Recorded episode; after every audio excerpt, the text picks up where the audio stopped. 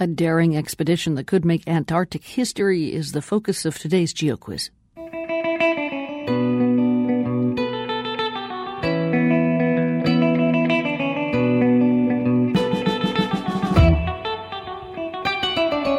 Imagine trekking across the coldest place on Earth at the coldest time of year. Temperatures can fall to minus 100 Fahrenheit during the Antarctic winter. That's just one of the challenges that will face a six person team that's planning to cross the frozen continent on foot next year. The expedition was announced today. It's going to be led by British explorer Sir Ranulph Fiennes. If all goes well, the trek will depart from a Russian base in Antarctica. Then it'll traverse 2,000 miles by way of the South Pole to reach Captain Robert Scott's old base. The base looks out on McMurdo Sound and beyond to a southern sea. Now, this is where you come in. We want you to name that partially frozen southern sea. We'll be back with more on the planned expedition and the answer in the second half of today's program. I'm Lisa Mullins, and this is The World. You'd think someone who'd already reached the summit of Mount Everest and the North and South Poles on foot might want to sit back and take a load off.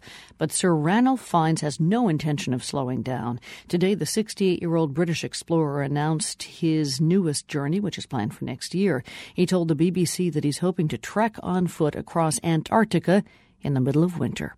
We're setting out for six months at the beginning of winter the penetration record from the coast inland in winter has been 60 miles.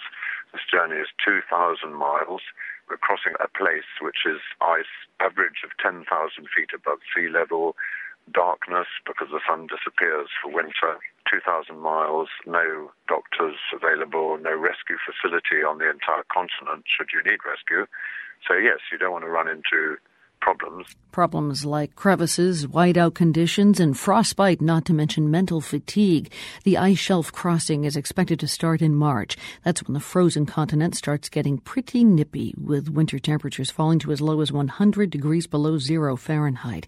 It's that kind of hazard that claimed the lives of British explorer Robert Scott and his team a century ago. So, what possesses someone to give this extreme trek a go? It is the last polar geographical challenge which humans haven't yet managed to deal with for very good reason. And we hope that we might be able to deal with it. We don't actually know that we will, but, you know, sort of humans, when they're pioneering in space or sound barrier or whatever it is, you don't really know what lies ahead if you can't learn it from previous attempts, which you can't because there haven't been any. It's a daring trip for anyone, let alone someone who's eligible for retirement. Fiennes has also had major heart surgery and lost several fingertips to frostbite, but he says he's not worried about the prospect of dying. I'm not sort of frightened per se of physical stuff happening to me because I'm pretty ancient and, you know, if, if you go, you go. Anybody can go. I've had a good time. But in terms of being frightened of what the steel and the rubber might do at a certain temperature, uh, yeah, we're all a bit apprehensive about that. If Ranulph Fiennes and his team complete their trek across Antarctica, they've got a rendezvous with a ship near McMurdo Station on the Ross Sea.